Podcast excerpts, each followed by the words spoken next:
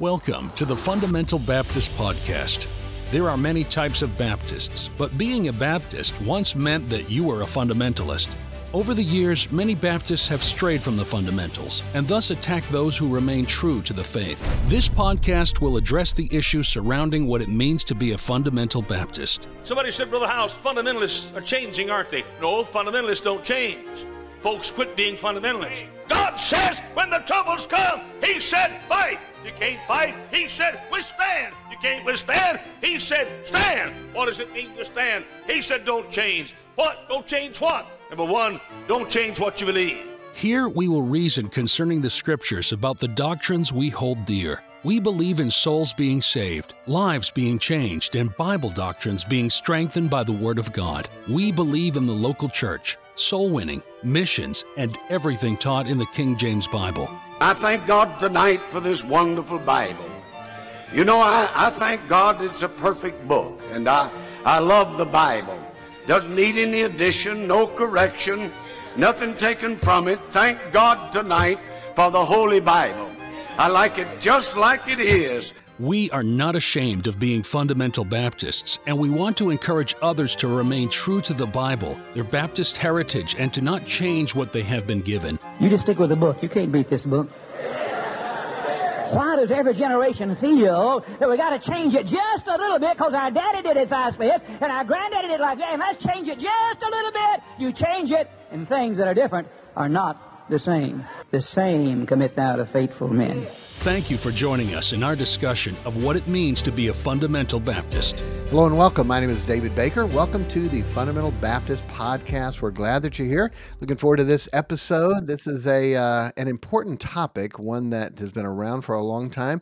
And uh, to be honest, I haven't heard people really sit down and explain it. So looking forward to talking about legalism. Legalism, yes, that is the topic. So before we get into that, I have my co-host, Brother Tim Peterson, my son-in-law, and the youth director of our church, and uh, a millennium, you know, rebel, punk, going the way of the world, no, not much hope for him. Uh, anyway, just kidding. Uh, that is not him, but uh, I appreciate you. Brother Tim, how are you? I uh, doing good, doing good. I hear that all the time. Get it all the time. Uh, and uh, it is sad. It's not true. It's not true for you, but it, it is. It is sad that so many times people get labeled that way, and it doesn't have to be that way. I don't believe in a generation gap. I don't believe there has to be, you know, with this group and this group. Truth is truth, and you can believe it no matter what Agreed. age you are. So um, I appreciate your commitment to truth and right and standing and all. So before we get into the topic of the day, so uh, how are you doing? How's family? How's the weekend? Doing good. Uh, family's doing good. And uh, we're awaiting our next child, uh, and should be here any day now, uh, pretty close to it. We'll see. Um, and then, yeah, kids are doing good, and uh, and yeah, we had a great weekend uh, this past this past weekend uh, through church on Sunday and visiting on Saturday. Had an incredible time. Uh, got to speak to uh, one of our bus riders. Uh, it's actually the bus rider I mentioned in a in our previous podcast um, that I talked to his mom's boyfriend a couple weeks ago, and then um, spoke to the mom this weekend. And we hadn't been able to talk to her in depth uh, very much in the past, and um, had some of the teenagers with me, and, and uh, went to visit uh, the bus rider. The mom answered the door, got to talk to her, and. And that was the, the our bus rider was still sleeping, so so had a had a chance to talk to her a little bit longer than normal, and just got to go through the plan of salvation with her.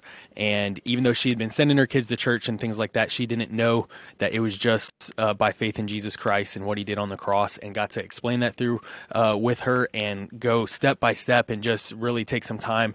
And you could see the change on her face when she realized uh, all that she had been striving to do. And you know, she wants her kids in church, and she wants. Uh, she wants that, them to have a good life and all those things, but when you got to just explain to her, it's just by faith and trust in Jesus Christ, and she was like, that is so different than what I've ever heard from any church, and that is such an incredible thing. And so she was very relieved and very grateful that that there would be a Savior who would save her. And it was just, man, with the teenagers who were with me when we got back in the car, it was it was just exciting just to see that change and that realization of of a Savior who loves her. It was it was a blessing, and it was a blast. We had a great time.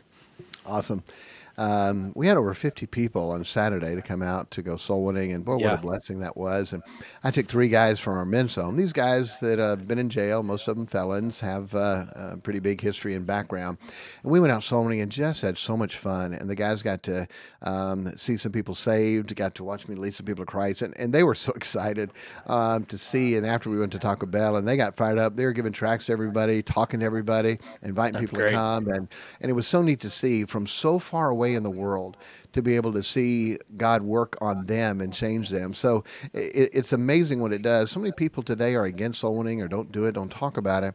And uh, they, well, are they getting saved? I don't know. I know we gave a clear presentation of the gospel. I know when I go through the plan of salvation, by the times I repeat it and go back and ask them questions and then pray, I know they've heard it five or six times. If they didn't trust Christ, that's on them, because yep. they they heard it, even had to repeat it and um, and as, answer questions. But anyway, we had a great time. But it, what it does for us, rewards in heaven, we're rewarded for our labor.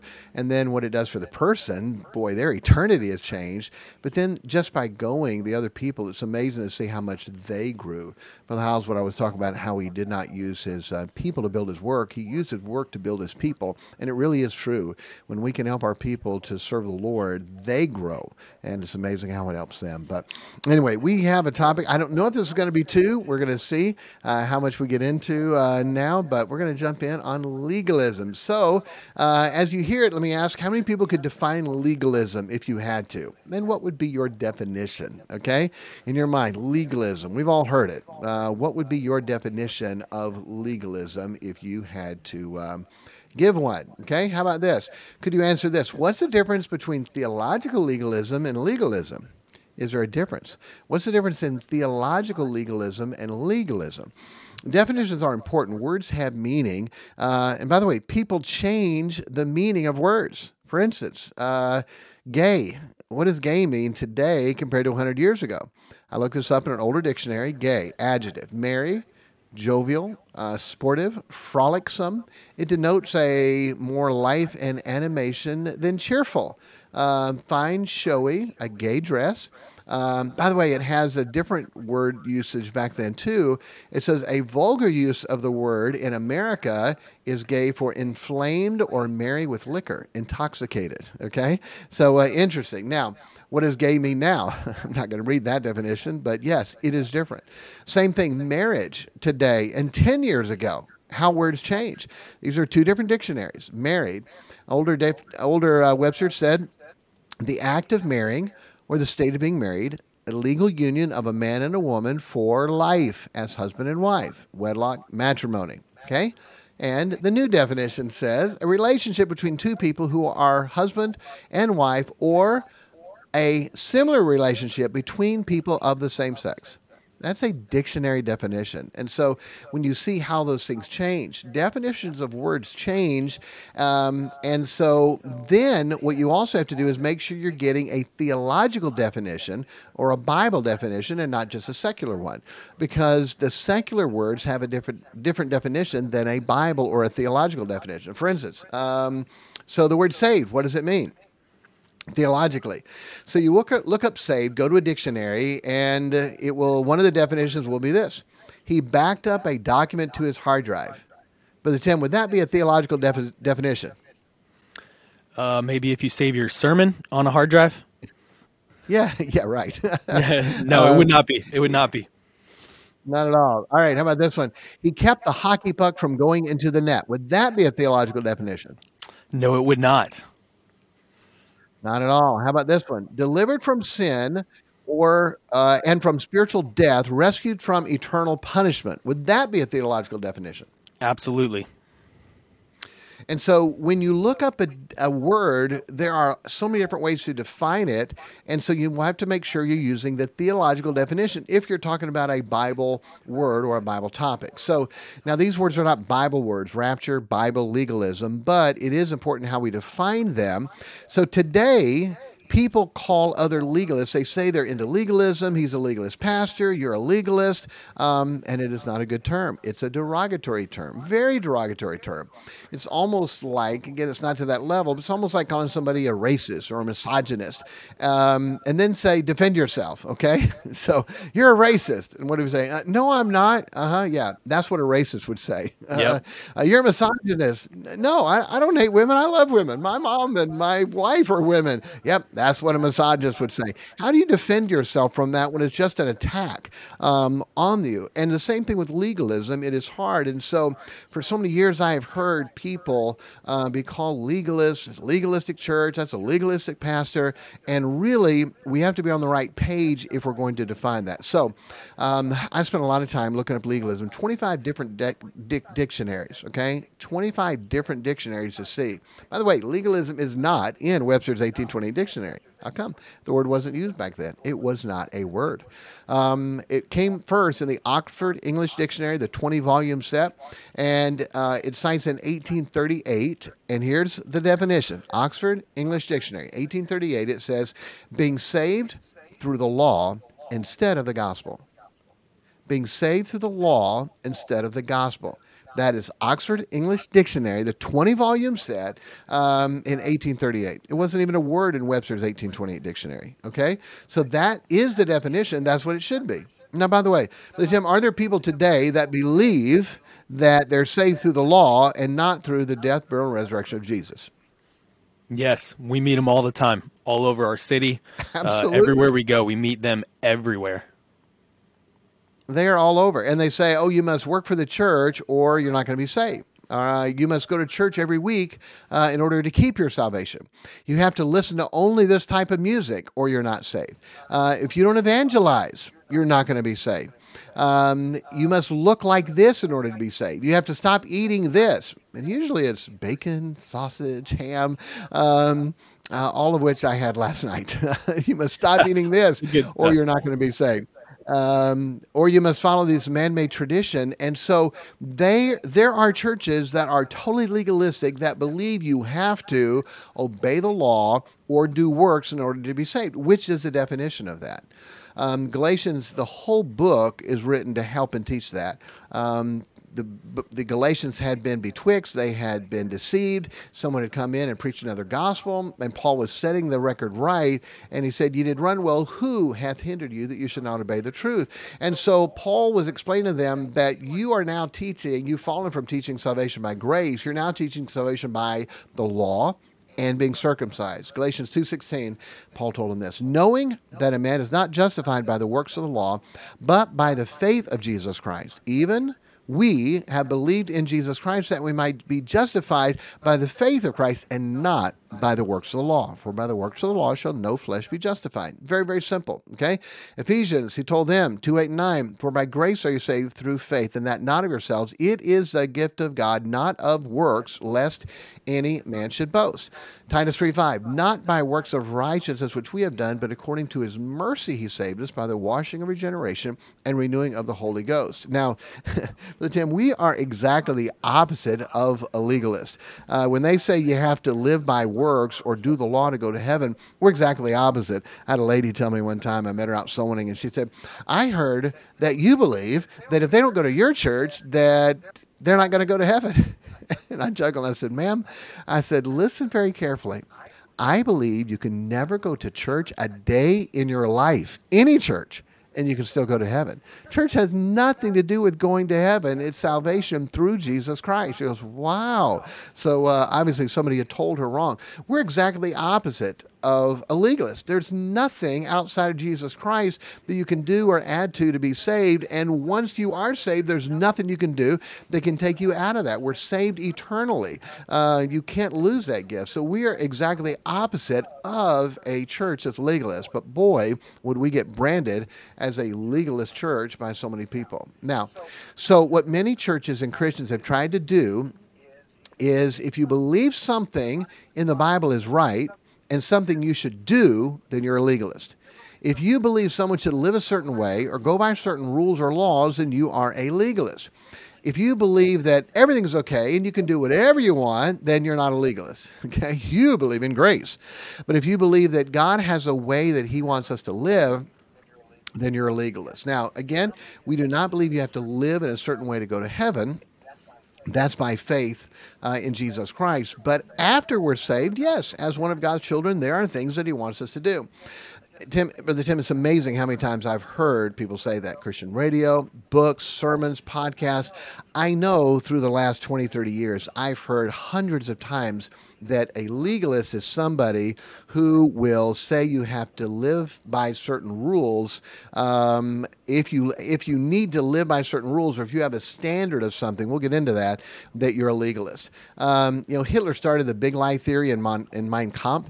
Uh, Hitler's propagandist, Joseph Goebbels, made it famous and said, if you tell a big lie enough and keep repeating it, people will eventually come to believe it. I know if we ask most Christians what do they think legalism is, um, that people would say, uh, they're really people uh, that are strict with rules and standards, okay? So, um, so Brother Tim, um, do you live by rules and standards for the law to be saved? No, we do not.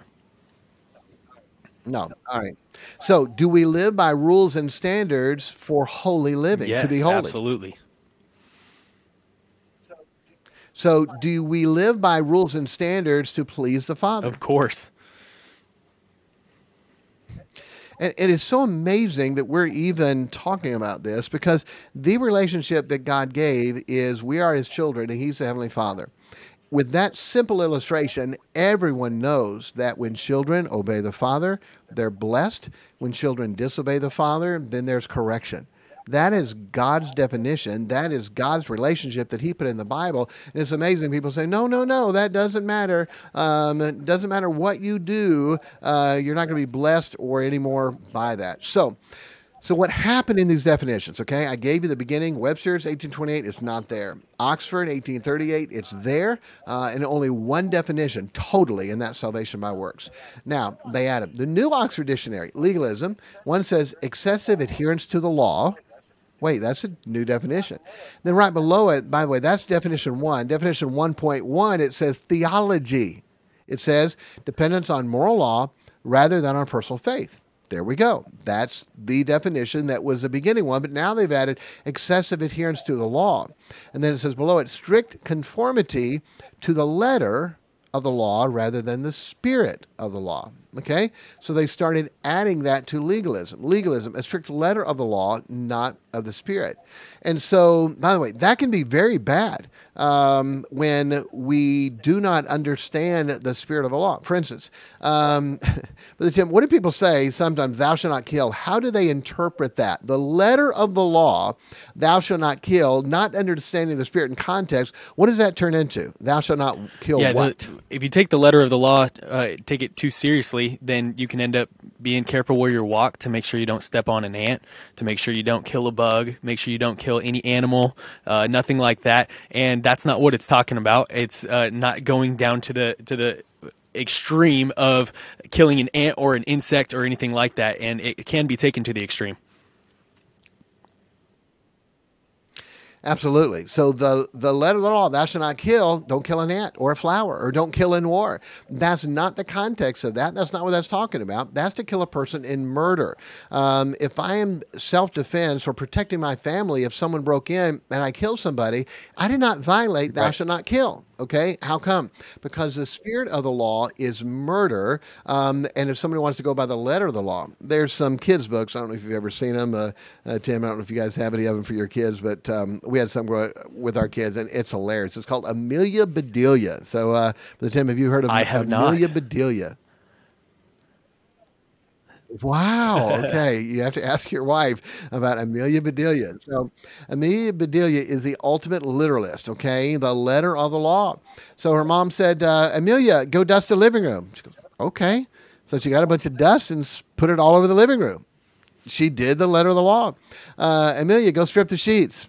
Okay, so she took the sheets off the bed and cut them into strips. Uh, Amelia, spot this shirt. Okay, since you got a black magic marker and added spots to this shirt. Um, now, when we hear these, we know what that means. You're removing the spots, but that's not the letter of the law. Spot the shirts, and she did. So, uh, Amelia, remove the spots from this dress. Okay, so she cut all the spots out of the dress. Uh, separate these eggs. Literally, she said, okay, so I don't know why these eggs, um, they must have been bad together, but she put one egg in one place and another egg in the other place. She separated them. Funniest one, I thought, when she uh, was playing baseball. And uh, and they said, steal second base. Okay, so she picked up and stole it. Steal third. Okay, so she stole third base. Go home. And so she took second and third base and went home. I mean, that's the ultimate literalist. She's not understanding the spirit of what they meant. She's only going by the letter of what was told.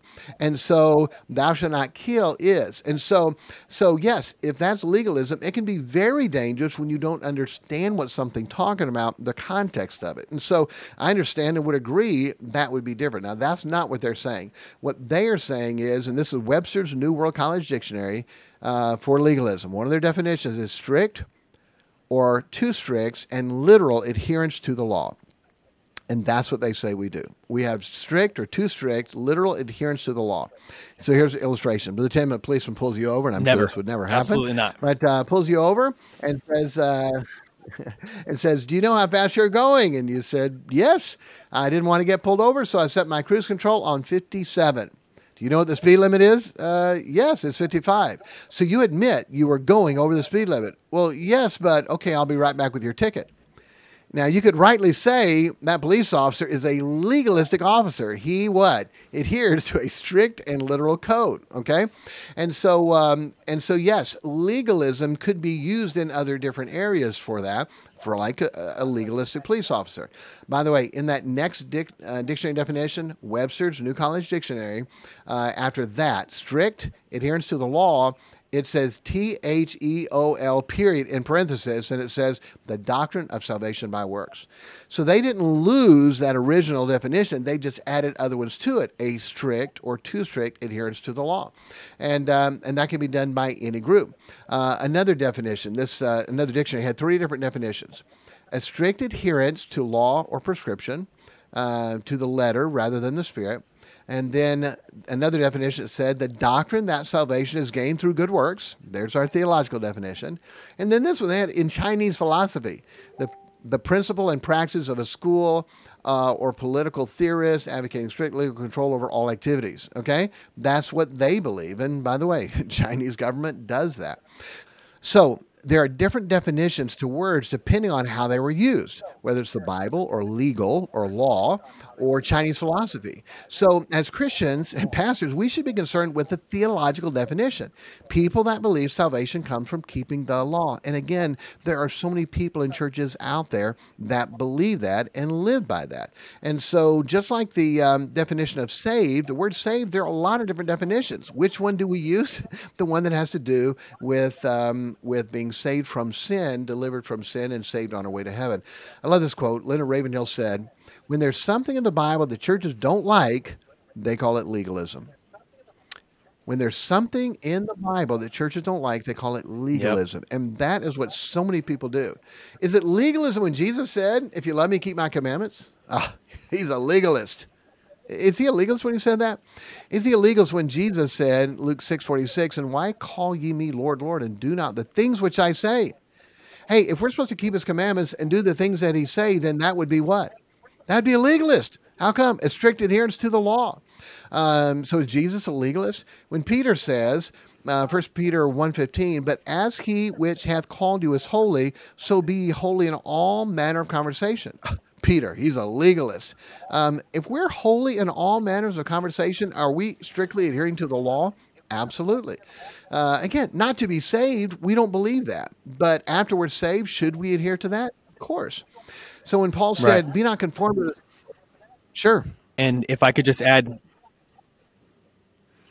Yeah, if I could just add to uh, the quote uh, Leonard Ravenhill that you put that you put up there, uh, when there's something in the Bible that churches don't like, they call it legalism. I would say even uh, to a different extent to add to that quote with Christians, I think if there's something that we see a fellow Christian um, have a strict standard on that is stricter or more strict than uh, a standard that we have in our life, we tend to call it legalism, almost as a way to self-justify um, why we're not doing it. And um, and that shouldn't be our approach. If there's someone who takes a an approach to God's word and says, hey, the Bible says this, and I want to be very careful and very cautious not to even get close to this, and they take that approach, they believe it's biblical and it's right, guess what? I'm not going up to them and saying, hey man, you're legalistic, or going and telling other people that guy's legalistic because he has a stronger standard on something than me. That's a very dangerous point as Christians. Um, I know guys who, um, uh, who I are, I am friends with and, and I care about, and they believe when it comes to sports, they'll never wear shorts when they play. They really don't wear shorts anytime. I wear shorts. Okay. If they wear, uh, if they wear pants to play sports, things like that, guess what? Um, I, I don't think that's a bad stance to take, and they have a very a good reason for doing it. They'll say, hey man, I very strongly believe that my thigh shouldn't be shown, and I don't even want to come close to that. And, uh, and guess what? I'm not going to go tell them, well, you know, really that's, uh, that's legalism because I wear shorts, and so I'm trying to find a way to justify, and, and, and, or I just have a different standard, and not even justify, just I have a different standard than they do. Um, I think sometimes we see somebody else take a different approach than we do, and we immediately say, oh, that's legalism. They they have a stricter stance on something than I do, and that's very Absolutely. dangerous as Christians. And that is exactly what people do. Uh, I've always said, if somebody believes stronger and lives stronger, stricter, farther to the right than me, I'm not going to criticize them. I may be there one day. Now, if they say, like your illustration, you if you wear shorts, you're not going to go to heaven. If you wear shorts, you're on your way to hell, um, then now they're into legalism, okay? And I don't know any independent Baptist right, that does that. Exactly. Um, Pentecostal people do, but I don't no. know any independent Baptists that do. And so, and by the way, when you look at breeches, we'll talk about this in other podcasts, it says to cover the thigh. And so if it does, in my opinion, that's fine. And if somebody else doesn't believe that's fine and they go farther to the right, that doesn't bother me. I'm not going to call them a legalist because they have a stronger exactly. standard to the right than I do. But that's exactly it. And so was Jesus uh, a legalist, or Paul or Peter? Absolutely not. It's just simply Bible. So again, legalistic, you can be legalistic about anything, the driver, the uh, police officer, or taxes. All right. Oh, you made ten dollars. Did you claim that in your taxes? No, it's only ten dollars. No, no, no. Uh, you that's income. You need to claim that on your taxes. Again, you can be legalistic in anything, a strict adherence to the law. All right. So let me illustrate with some standards. Are you ready? Okay. So uh, um, now don't freak out, and I hope we're not going to cause any panic attacks or any uh, any problems with people by talking about this. But all right, here we go. Um, hair. Does God talk about it in the Bible? Does it matter? Okay. God does talk about it, so obviously it does matter. First Corinthians eleven fourteen, doth not even nature itself teach you? If a man have long hair, it is a shame unto him. But if a woman have long hair, it is a glory to her, for her hair is given her for a covering. Okay. So, um, do you have to do that to be saved? Absolutely not. If someone believes you have no. to wear long hair as a woman to be saved, or short hair as a man to be saved, then they are a legalist, okay? They're adding works to salvation to be saved. Um, and by the way, there's some that way. There are people in our town, they're called Pentecostals, and they never cut their hair. Um, and they believe if you cut your hair, you're not going to go to heaven, because the Bible says not to be shaven or shorn. Okay, that doesn't mean you can't clip the the uh, the split ends off of your hair, but that's how they take it, and they add salvation to it. First Corinthians eleven six, for if a woman be not covered, let her also be shorn, but if it be a shame for a woman to be shaven or shorn, let her be covered. Okay, I don't think a woman should shave her head, uh, shaven or shorn, like you take a sheep and you shear sheep. Um, you're shaving all that, and so um, they take that strong enough to say you can't trim or cut your hair ever. And so the young girls wear it down, the older women uh, put it up in a big bun, and that's what they believe. And they believe if you don't, uh, if you do cut your hair, then you're not going to go to heaven. That would be legalism, okay? But now, God does say that men should have short hair. If you have long hair, it's a shame, and women should have long hair. It's their glory, okay? So is that legalism to say that? No, not at all. It's not legalism. It's actually in the Bible. Um, and so... You say, you know what? That's such a little thing. I'm sure there are people even that listen to this that roll their eyes when I even brought up hair, but it's in the Bible. And who are we to say if it's a little thing or not? Yes, I know the next verses say if someone's contentious, we don't have this custom. I understand that. But God did say it was a shame for a man to have long hair, and for a woman it's her glory. So if we want to please God and obey God and serve God, then why don't we have his wish as my command? Why don't we have his desire is what I'm going to obey? There's nothing small about that. By the way, here's a little philosophy. I was in the military, and they focus, guess what? On the little things. If you knew, and some of you have been through the military, you know, they focus on the little things. They come in, literally the corners of your bed had to be forty-five degree angle. They took a quarter, and if it didn't bounce off the bed, it wasn't tight enough, they would flip your whole bunk upside down. Uh, your wall locker, a wall locker is like a closet, but it's um, a big box you can lock. They would open it up, check, pull the uh, drawers out. Your, your socks had to be rolled three inches. They would measure. Your underwear had to be rolled four inches. They would measure. Your T-shirts had to be rolled five inches, and they would measure. And if it wasn't that way in exactly the order they wanted it to be, they would take your wall locker and lean it forward, and everything would fall out. Uh, what did they do? They focused on the little things. We're standing in formation. They would come by and see if you had a string hanging off your uniform or off of a button, then you would get gigged. You'd get in trouble. If your shoelaces showed any silver, we had to carry Sharpies around and blacken in our silver shoelaces to make sure it wasn't anything shiny. And listen carefully to this. When they focused on the little things, guess what they never had to worry about? Boy, basic training, we never had to worry about anybody drinking, anybody doing drugs, anybody messing around with women. The big things, they never had to worry about that because how come they were so focused on the little things. It is little sins that lead to big sins. It is the little foxes, foxes that spoil the vines. Um, it is a big deal. When I started going away from God, I was saved as a kid and, and got in worldly groups and crowds, wanted to be popular. I started my cussing by what? Little things. Words that were used in the Bible, so it can't be that bad, just saying them out of context, okay? Um, saying hell the wrong way, all right? D A M N, saying it the wrong way. Instead of, hey, we're condemned to hell, you told people to go there, okay? It takes a, a word used in context to make it a curse word. Uh, to say that these people were lost and they were going to be damned to hell or receive damnation, that's not a curse word, uh, but it can be used as a curse word. So guess what it started in? Little. And then what did it grow into? Okay? The same thing. Starting to drink. What does it go into? Where you end up with drugs. Little sins lead to big sins. So who are we to say, oh, that's something little? In fact, the tongue is a little member that James says what? Can defile the whole body. Solomon taught his son in Proverbs almost two hundred times on his tongue, his words, his mouth, his lips, his speech. Why? Because if we can control the tongue, God says we can control, and James, the whole body. We want our teenagers to control their body, but it starts with our children. Yes, ma'am. No, ma'am. Please, thank you. Don't interrupt. Adults are talking. So um, you can laugh about this. And if I could just add sure. to that, if I could just add to that, Proverbs twenty-eight ten, when it, when you talk about little things, right, usually the change, uh, changes uh, are not sudden. Changes are, uh, they're just little changes here and there. And um, and a lot of times those who are accused of being a legalist and things like that, if they start to make, uh, if that has an effect on them, they're like, well, I'm trying not to be a legalist and I'm trying not to uh, uh, to do this in my life as a Christian. So I'm trying to be less legalistic and change my position on that. And let me start doing these little things differently.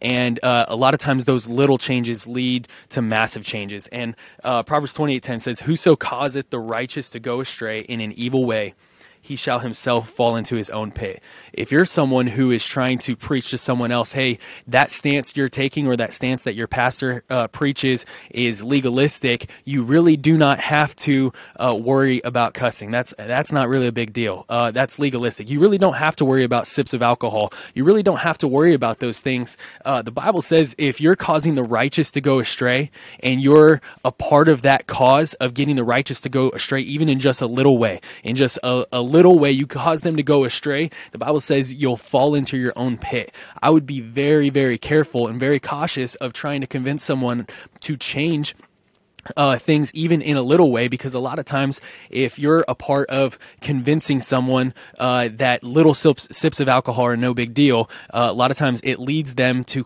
go astray in a big way down the road. And uh, that is a very dangerous position. If you try and convince someone in a lot of different standards that they have that are based on the Bible that, hey, that's legalistic. You really don't have to do that. Come over to this side. Come on to this side of things. It's just make the little change. It's not a big deal. That's a very dangerous position to take of trying to get someone to change their position uh, in even just a little way, because it leads to uh, big changes and, and massive changes later on. Absolutely. It does, and we've seen so many people, um, and that changes the position. Where they stop, nobody knows. So, all right, so back on the hair. So, uh, Tim, so saying that men shouldn't have long hair because God said it's a shame, and women should have long hair because it's their glory, is that heresy, is that false doctrine, and is that legalism? No, it's not. Yeah, not at all. So, um, so... here we go to this. Now, let me explain this. We're going to have a whole podcast on this sometime, but I wanted to get this out and let you start thinking about it. Um, so, how long? What's long? If a man have long hair, it's a shame. Does the Bible define how long it is? No. Um, so, what's short? Does the Bible define for short uh, if a woman had this size hair? No, it doesn't define that. Okay? So, let me explain here on standards. And uh, there's four different words, okay? I'm going to go through these a couple times, but I want you to get this. Doctrine, standards, convictions, and preferences. If you listen carefully, this will make so much sense to you. And I believe everybody, no matter where you're coming from, you're going to have to nod and go, okay, that, that makes sense. Doctrine, standards, convictions, and preferences. Doctrine is simply teaching, okay? Doctrine means teaching. Teaching on anything. Teaching on salvation, the doctrine. Teaching on uh, hair. Teaching on clothing. Teaching on music. Uh, teaching on prophecy. Teaching on the future, okay? Doctrine is just simply teaching. That's what it means. And it's used in secular terms. The Reagan Doctrine, okay? Uh, he had a Reagan Doctrine politically. Won't go into that. Uh, the Truman Doctrine, okay? Um, they had a Truman Doctrine that talked about the Soviet forces and what they would do. Uh, the Monroe Doctrine, okay, that deals with this uh, Western uh, hemisphere and, and, and colonization. They have the Monroe Doctrine. What does it mean? The Monroe teaching, the Reagan teaching, the Truman teaching, okay? That's all it means. So doctrine means teaching. Now, we get our doctrine from the Bible. All right, what's the doctrine of hair in the Bible? What's the doctrine of baptism in the Bible? What's the doctrine of salvation, okay? That's just teaching. Then, convictions is simply that, that which convicts you, okay? That which convicts you. Many people say, you know what, I just don't have that conviction. It doesn't convict me. If it doesn't convict you, but it's still in the Bible, then you ought to check yourself, okay? Uh, do you have a seared conscience? Have you quenched or grieved the Holy Spirit? If God says this and you're not convicted by it. If my son says, you know, Dad, I just don't have a conviction about guys with long hair. I want to grow a mullet. They're coming back. Guess what? No, son, not in my house. You're not going to. Uh, how come? Because Dad sets a standard, and we'll talk about that in a minute. And so conviction is that which convicts you. And by the way, usually it's based on a, a Bible verse or principle. Sometimes you can be convicted about something. There may not be a verse for it. That's okay. That's a personal conviction that you have. Um, And nothing wrong to be able to live that. Then preferences, okay? Preferences are inside of the doctrine what your personal preference is. For instance, on the hair, okay? Girls' hair, how long? My wife loves long hair on the girls, loves it. I mean, way down their back, way, way, way down. And so the girl's like, Mom, I want to cut my hair. Oh, it's so beautiful. It's so beautiful, so long. So um, for my wife, her preference for the girls is super, super long hair. Um, not in the middle of your back, just keep on going. Um, that's a preference for her, okay? And uh, in our home, if she wants to set that as here's what our girls are going to do, then we can do that. Uh, guys, my preference. I was in the military, um, so to me, taper off the ear, off the collar. Uh, if I start feeling like, okay, I need a haircut. I need a haircut right now, okay? Doesn't look like to most people I need a haircut, but to me, uh, my preference is, is tapered off the ear and off the collar. Now, if someone says, well, my preference is blocked. Okay, I'm not going to fight you on that. Um, that's your preference. There is nothing in the Bible that says which is what is short and what is long, okay? So the doctrine is a teaching, conviction, what convicts you, um, the preferences is your preference, and then here's a big one, the standard. What's the standard? Very simply, here's a dictionary definition. That which is established as a rule or model by the authority. Okay? Every authority establishes the rule or the model on what they're over. For instance, in my home, I set the standard on whatever it is. Clothing, dress, um, music, um, um, hair. I set the standard. I am the, the father. I'm going to give an account to God for our home. And so I set that standard. At work, the boss sets the standard. And again, when we talk about this more, we'll go into this a lot. It is amazing what people are willing to do for money because their boss says it. but they're not willing to do it for God because God says it, okay? We'll get into that a lot. But every boss sets the standard at work. Uh, the school sets a standard at work. Um, we have a mensum. We have a standard. Here's what they need to go by. College sets a standard. Military sets a standard. Whoever's the authority sets the standard there, and it can change depending on uh, who's there. So if someone's going to live in my home, then this is our standard. If I get a son that comes home from college and he says, you know, I'm just going to grow my hair out this summer. Okay, fine. You can do that. But you can't do it living here because we have a standard, and that is set by the authority. Every group sets an authority and standard of what they're going to wear, what they're going to look like. Uh, McDonald's had a standard that said, okay, only one piercing. That was their standard. Oh, I can't believe they're so legalistic. Really? No. They set the standard. That's what they set. That's McDonald's. That's what they want. Some places will say, okay, no exposed tats. If you have tats on your arms, you need to wear a long sleeve. Can they do that? That's their standard at their workplace. And people are glad to do that for a paycheck. Many times they're not glad to do that for God. So uh, long hair is a shame for men. How long is long? Could a guy have hair to his shoulder? And some people think that that's not long. They could. Uh, they could think long is all the way to the to the bottom of their back. Okay, um, but each authority sets a standard, okay, according to their doctrine, their convictions, and their preferences. So simple, Brother Tim, is this. Everyone has standards. I don't like it when preachers on our side say, ah, those people, they, they don't have any standards. Okay, that's not true. Yeah. They do have a standard. That standard may have lowered. That standard may have changed. That they may not have a biblical standard, but they have a standard. No one believes it's okay to be naked. Uh, modest apparel, we'll go into that. So hair, the same thing. It's a doctrine. What's the doctrine? What does the Bible teach about hair? Then what are my convictions? What are my preferences? And then I set a standard for the things that I am over. My men's home, okay? Uh, I I help direct that. So we have a standard. My home, I have a standard for that. When we had a Christian school, we had a standard for that. Um, so whatever you're over, the authority sets that standard. Modest apparel, First uh, Timothy two nine. In like manner, that women also that women adorn themselves in modest apparel, with shamefacedness, sobriety, not with braided hair, gold, pearls, or costly array. We're not going to get into a lot of that, but um, uh, but modest. Okay, what is modest? Modest is not attracting sexual attention. Modest, different definitions, but that's uh, the one concerning modest apparel. Um, people say, oh, swimming, modest apparel. Um, By the time I saw this, I think I showed it to you at the time, but it was a youth director, and he went on this major apology tour, apologizing to all the girls in his youth groups for the last ten, fifteen years. When they went to camp, their standard was they had to wear a modest one piece. Okay. Um, I don't know what that means, a modest one piece, but anyway, that's what they had to wear. And he was apologizing to all these teen girls for putting them in that awkward position where they had to wear a modest one piece. They couldn't wear a bikini. Uh, and he apologized, and he said it's, it's, it, he shouldn't have said that. They should have been able to wear a bikini or anything that they want. And here's why he said that. It's not up to what the girls wear for the guys to keep their mind right. The guys should control their mind. Well, listen, each person has a responsibility. Yes, a guy needs to control where he looks and what he thinks about, but ladies should control what she wears. Um, they shouldn't expose something that should only be seen by the husband. There is an attire of the harlot. Uh, the Bible talks about that. And so it, this um, this part of modesty, again, what is the doctrine of modesty? What does the Bible talk about? What's the attire of a harlot? What do they wear? So there's a doctrine of that. What convicts me? What are my preferences? And then each group sets the standard for their group. Brother Tim? Yeah, and the verse before, uh, verse eight, Um, it says, I will therefore that men pray everywhere, lifting up holy hands without wrath and doubting. There's a direct correlation between verse eight and nine when it says in like manner also, going into verse nine. Uh, basically, men can't lift up holy hands in prayer and be the spiritual le- leaders they need to be if they're looking at immodest women all the time.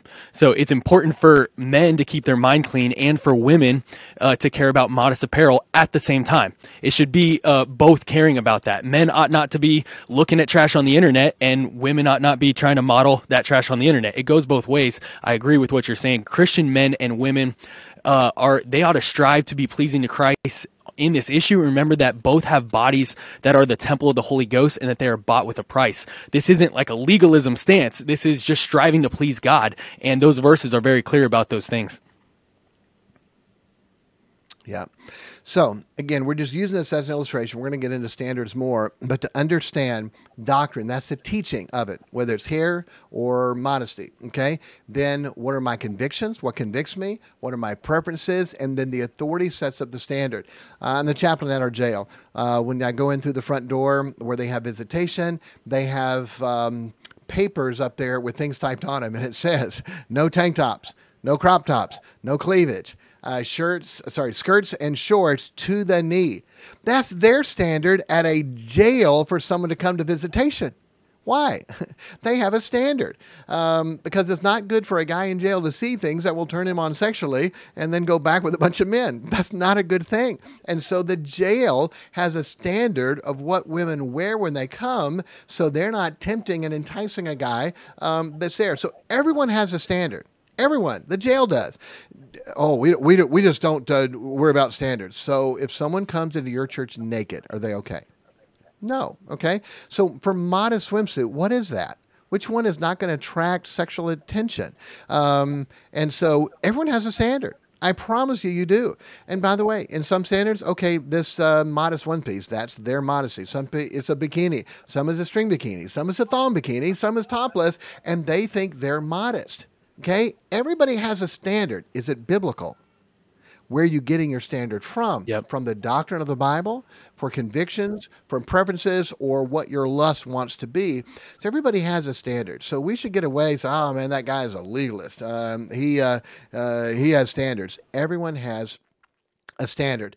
Um, and so, so, so we've talked about that. Theological definition for legalism is simply adding works of salvation, a work salvation, okay?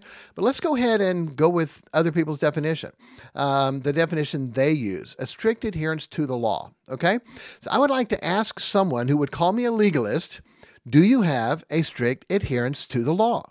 They would say no, okay? The law says, thou shalt not kill. So do you have a strict adherence to that law? Uh, well, yes. Okay, me too. So you're a legalist. You have a strict adherence to that law. Thou shalt not steal. Do you have a strict adherence to that law? Um, well, yeah, I, I do. Oh, good. So do I. So you're a legalist. You have a strict adherence to that law. How about this? Thou shalt not commit adultery. Do you have a strict adherence to that law? Well, yeah, yes, I do. Well, I'm glad you do. Guess what? I do also. I have a strict adherence to that law. So listen, according to your definition, we are both legalists.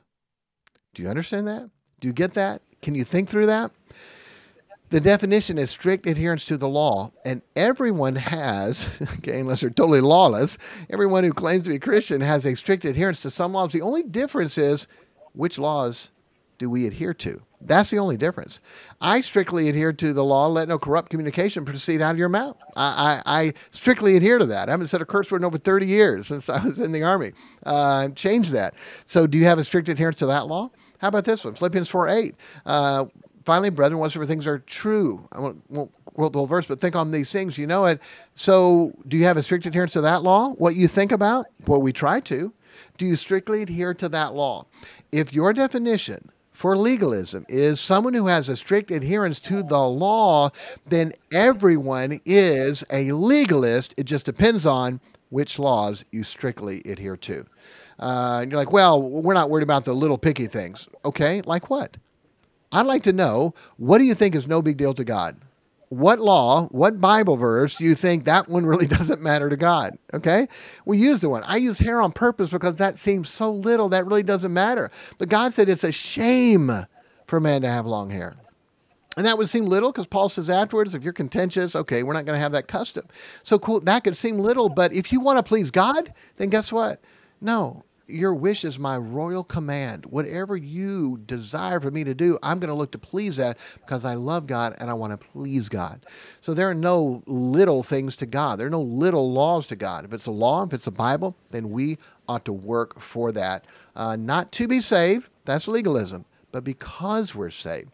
So um, if I were to say, should I obey God and the Bible not to be saved, but because I'm saved, that's true. Again, that's a relationship God gives us as a father and a child. To be in my family, all you have to do is be born. But to be blessed in my family, you need to obey me as Father and the rules and the standards that we've set down. That is the same way with God. So, theological legalism, saved by good works. How they've added and changed to the definition of strict adherence to the law, then listen carefully. Every person listening to this in some area, I hope, thou shalt not kill, thou shalt not steal, thou shalt not commit adultery, then you are a legalist because you are a strict adherence to that law, and that's okay. So stop calling people legalism just because they have a standard that's stronger or farther to the right than yours, because technically, according to that definition, you are a legalist also. Brother Tim? Yeah, if I could just add uh, to that, um, in Proverbs twenty-eight four, it says, "They that forsake the law praise the wicked, but such as keep the law contend with them." If you're someone um, who loves the Lord and you're trying to follow God's word, follow the teaching of God, of God's word, and and have uh, a strict adherence to what God says, and uh, it is uh, it, there is some contending with it. You got to uh, you got to fight to keep it. We're living in a world um, where the whole goal is to try and blur every line there is, and to blur uh, any type of distinction between men and women, um, and b- between really almost any type of right and wrong. It's all blur. Let's blur everything. And uh, there is some there is some form of, hey, we got to stand for right. Um, if if I believe something from God's word, and I believe that is a standard, a conviction, a doctrine in my life that I need to keep, and uh, and things like that, then don't be easily swayed by someone who's saying, hey, you're legalistic for keeping that. And uh, I, I think that should be something, when you hear someone call you that, when you know what theological uh, legalism really is, you just say, okay, thank you, and move on, because it's it's just so ridiculous. The beginning of that verse is, "They that forsake the law praise the wicked." Um, you know, uh, it's interesting. Usually those who uh, no longer believe in things uh, from God's word, they typically go to the other side and they start praising the the wicked, praising the things of the world, and they flaunt it back to those who still believe what the others originally believed. And they'll try and... Uh, They'll try and say, "Hey, look, I used to be where you were at. I used to, I used to be in that world of legalism, but man, now I'm, I'm out of it. And this life over here, it's incredible. It's such an, it's such an incredible thing." And uh, for those who you still try and follow God's word and what God's word says in, in uh, ways of living, and to have a close relationship with God, I would just, uh, I would just say, stand strong in what you believe, and don't be easily swayed by those who are trying to throw the the term of this new term of legalism uh, at you. And uh, it's it's really one of those things that, man, we should just be trying to please God, focus on what God wants us to do, and focus on souls. If we could do that as Christians, our life would be so incredible, and our relationship with the Father would be incredible. And that's what I hope all of our goal uh, can be and should be. Awesome. Great summary for that. So um, we're going to end this. Uh, it, there will be two um, episodes of this. I've got a lot more. We want to talk about some nuances that people tweak and say, oh, this is legalism, that legalism. So we want to get into that. But um, in summary for this, theological legalism, okay, look it up, look it up at the beginning of it, is works for salvation, okay? That is legalism. How they've added and changed it later on is a strict adherence to the law, of which all of us are to an extent. It's not legalism to have a standard. Everyone has a standard. So stop with that. And like Brother Tim said, when somebody calls me a racist, okay, great. You know, to defend that, I don't need to. My life shows that. Our church shows that. The people that I've reached shows that. My friends show that. And when you start defending it, um, then it puts you in a position where, okay, you don't sound good trying to defend that. Um, the same thing. Legalist, yeah, right, fine. I, when the lady said, oh, you got to go to your church to go to heaven, I heard, you just laughed. And we are so far from that, from people that understand it. So, uh, like Brother Tim said, focus on pleasing God, winning souls, helping people, and, uh, Um, and uh, by the way, when they say, oh, they've been where we are, you know what? I've been where they are. And it's not a good position. You might think it's fun. uh, you might think it's good now. There is pleasure in sin. The problem is it's only for a season. And what comes after that is big. But Tim, when we um, had the problem with our church and assistant pastor started changing and started a church across town and started pulling people away, people that had never, ever drank alcohol started now drinking alcohol. Because uh, he taught, oh, drunkenness is bad, but um, uh, but it's not a sin to drink. And so they started drinking. And guess what happened when they drank? Oh, no, they got drunk. And then they started going down from there, even bouncers and bars. And guess what happened after that? Divorce, wrecked lives, ruined lives. How come? Because that's what it brings. The way of the transgressor is hard. We'll get into that more, but um, it's not legalism to have a belief and a strong conviction and something that you live and a standard that you have, because everyone has them. So we will, um, I don't know if we'll do part two next time or have a few in between, but there's a part two to this. And if you have any questions about it, feel free. As you know, you can go to the Fundamental Baptist Podcast at gmail dot com and send us a message. So, uh, Brother Tim, anything else? No, I think that's, I think that's just about it. I'm just thankful that that we have God's word, and uh, and when Jesus talked about um, his burden and his yoke, it's easy, it's light. Uh, rules and things from God's word, having the the guide to be able to live by as we go through life, it's a blessing, not a curse. I'm glad I have God's word as a guidebook uh, to know how to guide my family, how to live my life, how to stay, if I stay close to it, how much better my life will be. So I'm grateful for God's word, and I'm grateful for the guidelines God puts in his word and things to stay away from. It's it's such a blessing uh, to keep me from pitfalls. And so um, I would I would just hope that we could look at God's word as as a blessing, not a curse, and something that's there to keep us from fun. It's there to keep us from sin and a life of destruction. And uh, and the more we look at God's word like that, I think the better our life will be. Amen. Awesome. Sounds great. All right. God bless you. Thanks for uh, tuning in, and uh, share those with some other people. I know there are a lot of churches and Christians that need to hear this message, so I hope that you do. God bless you, and we'll talk to you next time. Thank you for listening to the Fundamental Baptist Podcast. If you have any questions, you can email us at the Fundamental Baptist Podcast at gmail dot com.